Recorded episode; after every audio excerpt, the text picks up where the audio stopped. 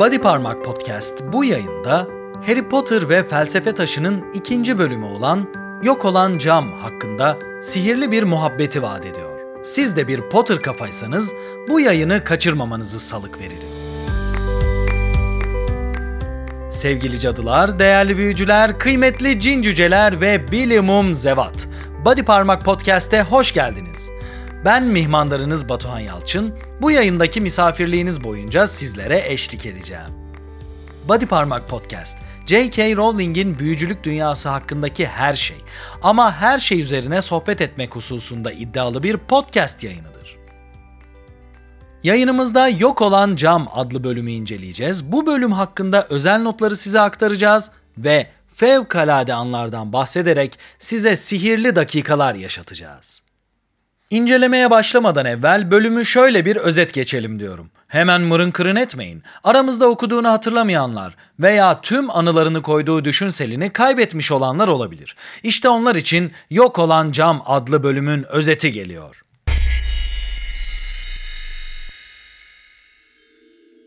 Harry Potter ve Felsefe Taşı 2. Bölüm Yok Olan Cam. Harry, anne ve babasının ölümünün ardından Dursley ailesiyle yaşamaya başlamıştır.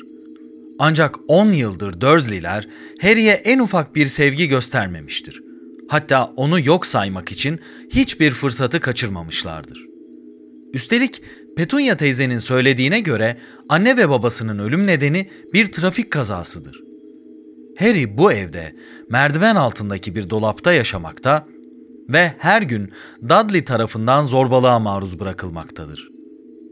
Dursley ailesi, Dudley'nin 11. doğum günü için bir hayvanat bahçesi gezisi planlamıştır. Harry'i de Arabella Figg adlı kadına bırakmak isterler. Ancak Mrs. Figg'in bacağı kırıldığı için planları değişir. Dudley hiç istemese de hayvanat bahçesine Harry'i de götürmek zorunda kalırlar.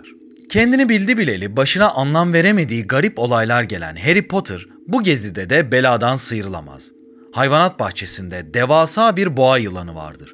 Harry yılana bakmak için yaklaştığında yılan uyanır ve ona göz kırpar. Ardından yılan onunla konuşmaya başlar. Buna tanık olan Dudley ve arkadaşı Polkis yılanı daha iyi görmek için Harry'yi iteklerler. O anda yılanın bulunduğu akvaryumun camı yok olur. Yılan hayvanat bahçesinden kaçar. Vernon enişte de bu tuhaf olayın yine Harry'nin başının altından çıktığına inandığı için onu cezalandırmaya karar verir. Zaten okulda da yalnız olan ve hayatta kimsesi olmayan Harry, şimdi de yaz tatiline dek merdiven altındaki dolaba kilitlenmiştir. Yok Olan Cam seriyi tekrar tekrar okuyan Potter kafalar için sıkıcı bir bölünmüş gibi gelebilir. Ancak hiç de öyle değil. Öncelikle Harry Potter'ı ilk kez bu bölümde tanıyoruz. Evet, onu bir bebek haliyle bir önceki bölümde gördük ama tanışmamız bu bölüme denk geliyor. 10 yıllık bir zaman atlamasını özetleyen bu bölümde Dursley ailesinin evlerinde yaşayan Harry'yi yok saydıklarını, hatta onu tanımadıklarını görüyoruz. Ona dair hiçbir detaya vakıf değiller ve Harry ile ilgilenmiyorlar.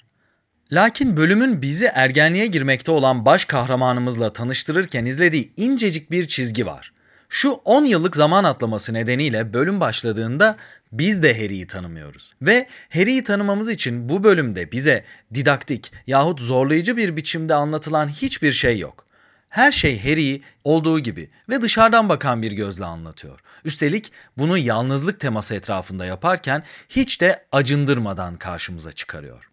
Uyandığı andan itibaren maruz kaldığı Dursley ailesi ise geçen 10 yılda sevimsizlik ve görgüsüzlüklerinden en ufak bir şey kaybetmemiş. Hatta bu aileler için, yani bu tür aileler için çocuk erkil aileler diyebiliriz. Hani bilirsiniz, ataerkil olduğu söylenen ya da anaerkil olduğu söylenen aileler vardır. Son 10 yılda bu çocuk erkil ailelerden bizim ülkemizde de çok fazla görülmeye başladı. Basit bir matematik işlemini bile yapamayan, şımartılmış ve semirmiş bir oğlan çocuğuyla onun her saçmalığında keramet arayan kompleksli bir aile.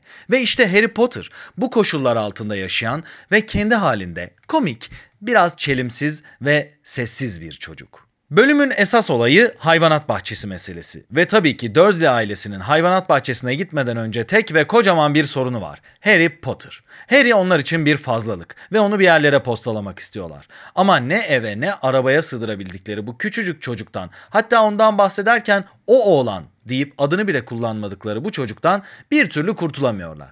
Nihayetinde onu da hayvanat bahçesine götürüyorlar. Harry'i heyecandan kalbi hoplayıp zıplayan bir halde görüyoruz.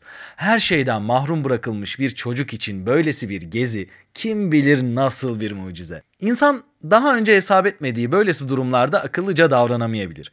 Harry de bu hataya düşerek yoldayken uçan motosikletle ilgili rüyasından bahsediyor. Vernon enişte bunu duyar duymaz ona azarı yapıştırıveriyor. Bu noktaya geldiğimizde öteki olana dair sempatimiz ayyuka çıkıyor. Çünkü bazı insanlar vardır, onlar hassastırlar ve düşleriyle arzuları onlar için fiziksel gerçekliğin ezip dümdüz ettiği kutulardan ibaret değildir. Onlar bir mandalina kokusu yahut henüz yazılmamış bir şarkının olasılığıyla günlerini harika geçirebilirler. Yani Harry Potter jenerasyonunu oluşturan hemen herkeste olduğu gibi. Harry altı üstü hayali ya da rüyası olan, gerçek olması onun için bile o sırada mümkün olmayan bir şeyden bahsettiğinde iş makinelerinden ve paradan başka bir şey bilmeyen eniştesi onu azarlıyor. Pek çoğunuzun başına gelmiştir. Bir dayınız vardır, ticaretle ya da tank yapmakla falan uğraşıyordur ve sizin kitap okumanız, müzik dinlemeniz, bir fotoğraftan bir duygunun içine atlamanız onun için aptalca ve sürekli hor görülecek, her bayram günü sizi aşağılayacakları bir şeydir. İşte burada Harry'nin bunu yaşaması bizi tamamen Harry ile yakınlaştırıyor. Üstelik bu olay hayvanat bahçesine gitmeden gerçekleşiyor. Yani biz ana olaya gelmeden bu bölümde Harry o kadar çok eziliyor ki gündelik yaşamda kendini oraya ait hissetmeyen herkes bu noktadan sonra onu incelikle anlıyor. Petunia teyze tarafından kesildikten bir gece sonra aynı gürlükte çıkan Harry'nin saçlarının bize anlattığı gibi. İnsan neyse odur işte.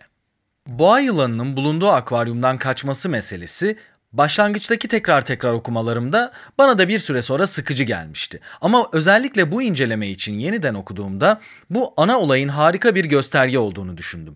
Çünkü herkesin hayatında çizginin aşıldığı ve artık hiçbir şeyin olmakta olduğu gibi devam edemeyeceği anlar olmuştur. İşte bu böyle bir an. 10 yıldır örselenmekte olan bir çocuk hayatında ilk kez hayvanat bahçesine gidiyor ve orada yediği dondurma nedeniyle bile ayrımcılığa uğruyorsa olacak olanlar bir şekilde olur. Bu durumda bir boğa yılanı hayvanat bahçesinden bile kaçabilir. Bu içinde saklı tüm büyücülük anlarının dışında dahi önemli bir gösterge. Bir noktada boğa yılanının hapisliği bitiyor ve hayaline doğru koşuyor. Harry Potter'sa bir gün o özgürlüğe kendinin de koşabileceğinden habersiz şekilde cezalandırılmak üzere eve dönüyor. Eğer 11 yaşındaysanız ve merdiven altındaki dolapta, karanlıklar içinde keşke bir saatim olsa diye düşünüyorsanız yahut uzak bir akrabanın sizi gelip kurtarmasını bekleyecek kadar çaresizseniz hayatınızda 3 ihtimal vardır. Bunlar öyle aşılmaz travmalardır ki yaşamınıza son verebilirsiniz. Yahut Voldemort'a dönüşürsünüz ve içinizdeki karanlığın hıncını başka insanlardan alırsınız. Ya da Harry Potter olursunuz. Bir şekilde bu duruma devam edilemez. Bu duygusal son kısımda Harry Potter'ın yıllar boyu yaşadıklarına rağmen nasıl iyi huylu ve akıllı bir insan olduğunu hayretle ve onun için üzülerek görüyoruz. Yok olan Cam bu kitabın 2. bölümü ama yine de araya dereye gizlenmiş pek çok sihirli an ve özel notu içeriyor. Dilerseniz şöyle kütüphaneye doğru gidelim ve özel notlarımız nelermiş bakalım.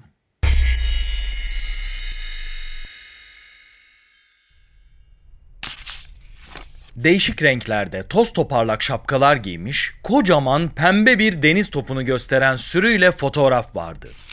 Dudley'nin çocukluk fotoğraflarını tarif eden bu ifade aynı zamanda J.K. Rowling'in kendi çocukluk dönemi fotoğraflarına gönderme yapıyor. Kendine ait internet sitesinde Rowling şöyle anlatıyor. Anne ve babası King's Cross istasyonunda tanışmışlar ve evliliğe giden ilişkileri orada başlamış. Evlendikten sonra Bristol'a taşınmışlar ve Rowling o evde doğmuş. İşte o evde kendi fotoğraflarının da tıpkı bu şekilde göründüğünden söz ediyor. Uçan bir motosikletin rüyası. Harry kimi zaman rüyalarında gerçekleşmiş yahut gerçekleşmekte olan olayları görüyor. Burada da ne olduğunu anlamasa da Hagrid'in 10 yıl evvel onu Sirius'un motosikletiyle Dursley'lere getirişini görüyor. Onun bu özelliğine Ateş Kadehi'nin girişinde Frank Bryce'ın katledilişi sırasında da rastlayacağız. Örümcekler, dolabın her yerinde. Harry'nin yatak odası olarak kullanmak zorunda kaldığı merdiven altındaki dolap örümceklerle dolu. Harry'nin bugünden sadece 1,5 sene sonra Yasak Orman'da Aragog'la tanışacağı ve Ron'un örümceklerden nedenli korktuğu düşünülürse Harry'nin onlara alışkın olması iyi bir şey. Arabella Figg ve kedileri. Arabella Figg bu bölümde arada sırada Harry'nin evine bırakıldığı yaşlı ve evi kabak kokan bir kadın olarak gösteriliyor. Dursley'lerden 3 sokak ötede oturan bir kadın. Oysa daha sonra onun bir kofte olduğunu ve Dumbledore tarafından acil ya da olası durumlarda ona göz kulak olacak kişi olarak seçildiğini öğreniyoruz. Dahası bu bölümde hepsinin adını öğrendiğimiz bir sürü kedisi olduğunu zannediyoruz ama büyük ihtimalle evdeki yaratıklar kedi değil. Onlar birer mıncık. Mıncık, Britanya'da yetişen ve dünyanın her yerinde görülebilen kedi benzeri bir fantastik canavar.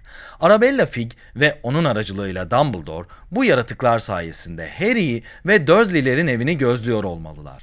Ayrıca Zümrüdüan Kayyoldaşlığı'nın ilk bölümünde Dudley ruh emiciler tarafından öldürülmek üzereyken bunu Arabella'ya bildiren de burada adını duyduğumuz canavar olan Mr. Tibbles. Arabella Figg'e dair bir not daha. Evinin sürekli olarak kabak koktuğundan bahsediliyor. Arabella Figg bir kofte olabilir ama bu iksir yapamayacağı anlamına gelmiyor. Ve başta çok özlü iksir olmak üzere pek çok iksir tarifinde kabak var.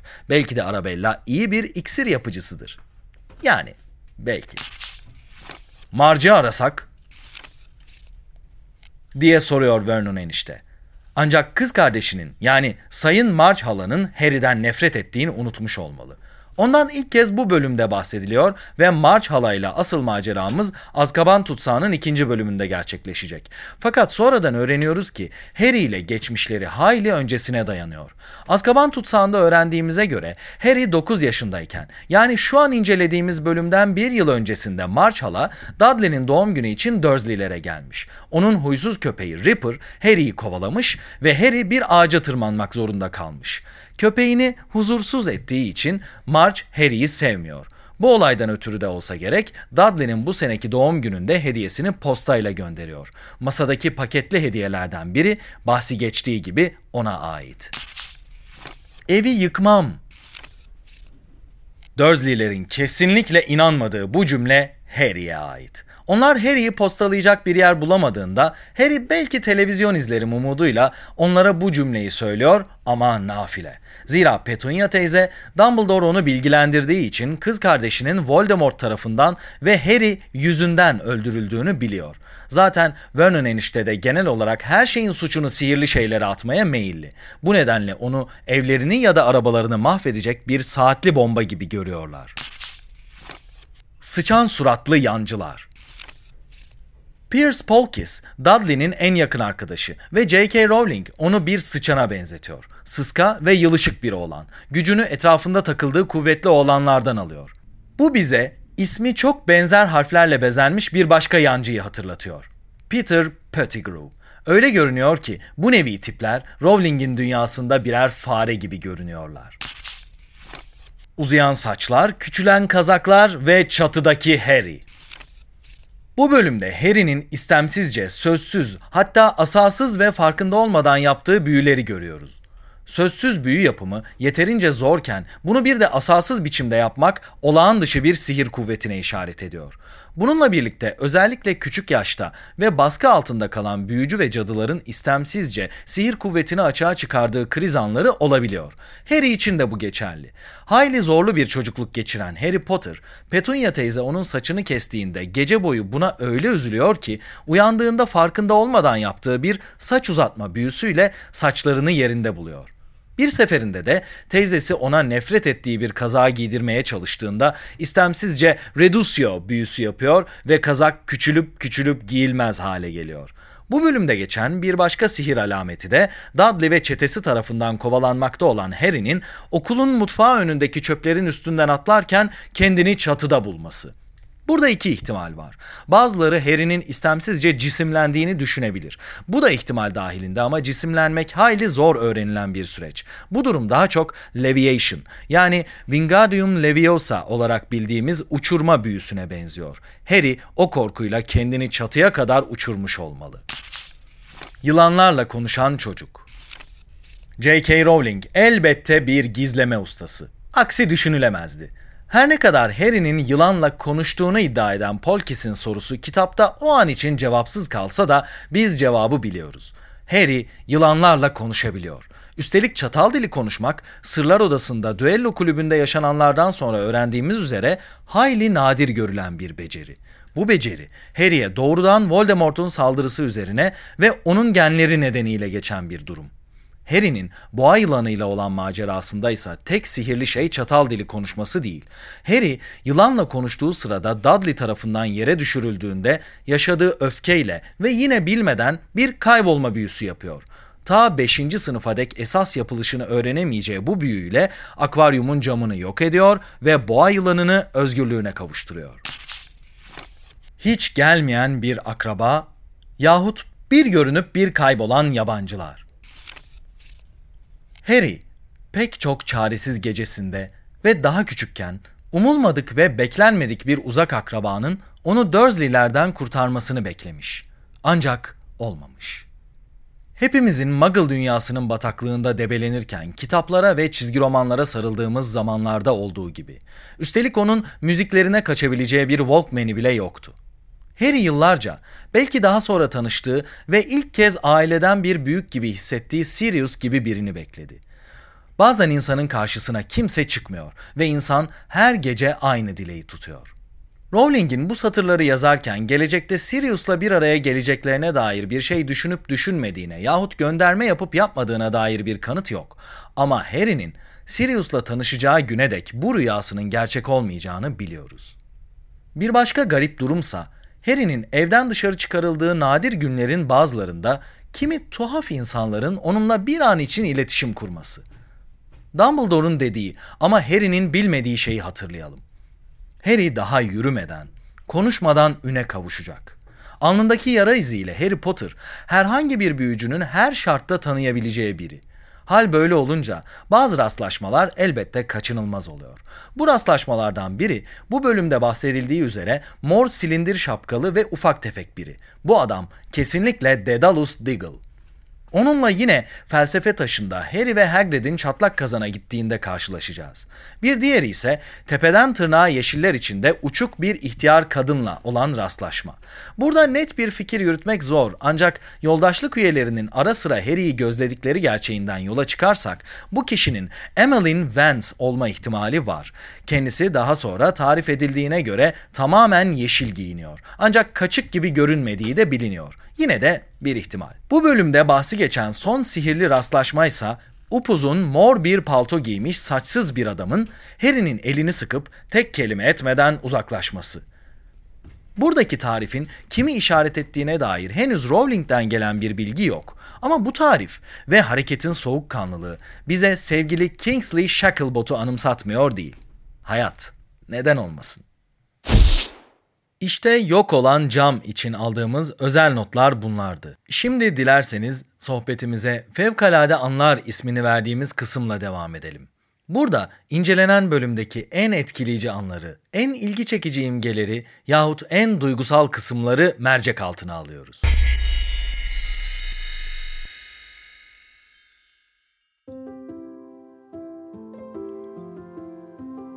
Pek de fena değilmiş diye düşündü. Dursley'lerin evinde adeta bir ev cini gibi yaşayan Harry Potter, yanlışlıkla götürüldüğü hayvanat bahçesinde de elbette ayrımcılığa maruz kalıyor. Kuzeni Dudley için devasa bir çikolatalı dondurma alınıyorken ona da mecburen limonlu buz diyebileceğimiz bir adet çubuk dondurma alınıyor. Ancak Harry, yaşadığı tüm felaketlere rağmen geçmişi takıntı haline getiren yahut her bir saniyeye hınçla bakan biri değil. Aksine hayatın şimdisini kaçırmamayı bilen ve neşeli biri. Ona aldıkları minicik limonlu buzun tadını çıkarıyor ve hayvanat bahçesinde olduğu için neşesi yerinde. Dahası bu dondurmayı yerken ona Dudley ile bakışmakta olan ve ona çok ama çok benzeyen bir goril manzarası eşlik ediyor. Daha ne olsun? Yok olan cam. Buna ister tanrı yahut tabiat, isterseniz de karma veya sihir deyiniz. Eğer bir konuda özel bir beceriniz varsa ve bitmek tükenmek bilmeyen bir yıldırma politikasına maruz kalıyorsanız, ne olursa olsun bir şekilde o beceriniz ortaya çıkıyor. Ortaya çıkmakla kalmıyor, beklenmedik anlarda hayatınızı değiştirecek fırsatı da önünüze seriyor. Hogwarts mektubunu almasına sadece birkaç ay kalan Harry, hayvanat bahçesinde bile gördüğü zorbalık canına tak etmiş olacak ki bu fevkalade ana sebep oluyor. Yılanın akvaryumunun camlarının yok olduğu an, tüm seride Harry'e yapılanlara karşı içimizin yağlarının eridiği kaos anlarından biri. Eden bulur. Buna ne derseniz deyin. Keşke bir saatim olsaydı. Bu, yok olan cam içindeki en fevkalade an. Gün boyu yaşanan kalp çarpıntılı olayların ardından Harry Potter kendini karanlık dolabının içinde düşüncelerin en derinine kaptırmış halde uzanıyor. Yalnızlık bir yorgan gibi insanın üstüne çöküyor. Harry yine tam olarak o anın içinde kaldığı bir düşünceyle zihninin sessizliğini bozuyor. Keşke bir saatim olsaydı diyor. Bu bölümde beni en çok etkileyen bu kısım oldu. Ve ben devamı için yorum yapmak yerine size bu kısmı okumak isterim. Çok daha sonra Harry, karanlık dolabında yatmış, keşke bir saatim olsaydı diye düşünüyordu. Saatin kaç olduğunu bilmiyordu. Dursley'lerin uyuyup uyumadıklarından da emin değildi. Onlar uyumadan önce mutfağa süzülüp bir şeyler atıştırmayı göze alamazdı. Yaklaşık 10 yıldır yaşıyordu Dursley'lerle. 10 berbat yıl, kendini bildi bileli, bebekliğinden, annesiyle babasının bir araba kazasında öldüklerinden beri. Annesiyle babası ölürken arabada olduğunu hatırlamıyordu. Bazen dolaptaki o uzun saatler boyunca kafasını zorlarsa garip bir görüntü canlanıyordu gözünde. Göz kamaştıran yeşil bir ışığın çakışı, alnını yakan bir acı. Herhalde araba kazasıydı bu ama o yeşil ışığın nereden geldiğini kestiremiyordu. Annesiyle babasını ise hiç hatırlamıyordu. Teyzesiyle eniştesi söz etmezlerdi onlardan. Kendisinin soru sorması ise yasaklanmıştı. Evde fotoğrafları da yoktu. Daha küçükken bilmediği bir akrabasının gelip kendisini götürmesini düşlerdi Harry. Ama böyle bir şey hiç olmadı. Tek ailesi Dursley'lerdi. Yine de sokaktaki yabancıların onu tanıdığını düşünürdü. Belki de umardı. Çok garip yabancılardı bunlar. Bir keresinde Petunia teyze ve Dudley ile alışverişteyken mor silindir şapkalı ufak tefek bir adam selam vermişti ona. Petunia teyze adamı tanıyıp tanımadığını sormuştu öfkeyle. Sonra da hiçbir şey almadan onları dükkandan çıkarmıştı. Bir keresinde de tepeden tırnağa yeşiller içinde uçuk bir ihtiyar kadının teki otobüste neşeyle el sallamıştı. Geçen gün sokakta upuzun mor bir palto giymiş saçsız bir adam elini sıkmış, sonra da tek söz söylemeden uzaklaşmıştı. Bütün bu insanlardaki en garip özellik, Harry onlara daha yakından bakmak istediği an hemen yok olmalarıydı. Okulda kimsesi yoktu Harry'nin. Herkes, Dudley çetesinin çuval gibi eski elbiseler giyen, kırık gözlüklü şu tuhaf Harry Potter'dan hoşlanmadığını biliyor, kimse de Dudley çetesiyle ters düşmek istemiyordu. Body Parmak Podcast'te bugün sizlere Dursley'lerin aile yapısından, Harry Potter'ın bilmeden yaptığı büyülerden ve ayrımcılığa uğrayan insanların umut dolu hayallerinden bahsettik. Harry Potter ve Felsefe Taşı'nın ikinci bölümü olan Yok Olan Cam üzerine söyleyeceklerimiz bundan ibaretti. Siz Potter kafalarda ejderha belgeseli izlemek yahut biçim değiştirme büyülerini çalışmak yerine tuttunuz bizi dinleme inceliği gösterdiniz. Sağ olun, var olun efendim. Bize daima bodyparmak.com adresinden ulaşabilirsiniz. Gelecek yayınlarımızda da Harry Potter ve büyücülük dünyası üzerine sihirli sohbetler etmeye devam edeceğiz. Tekrar görüşünceye dek hoşça kalın ve unutmayın. Hogwarts'ta isteyen herkese yardım edin.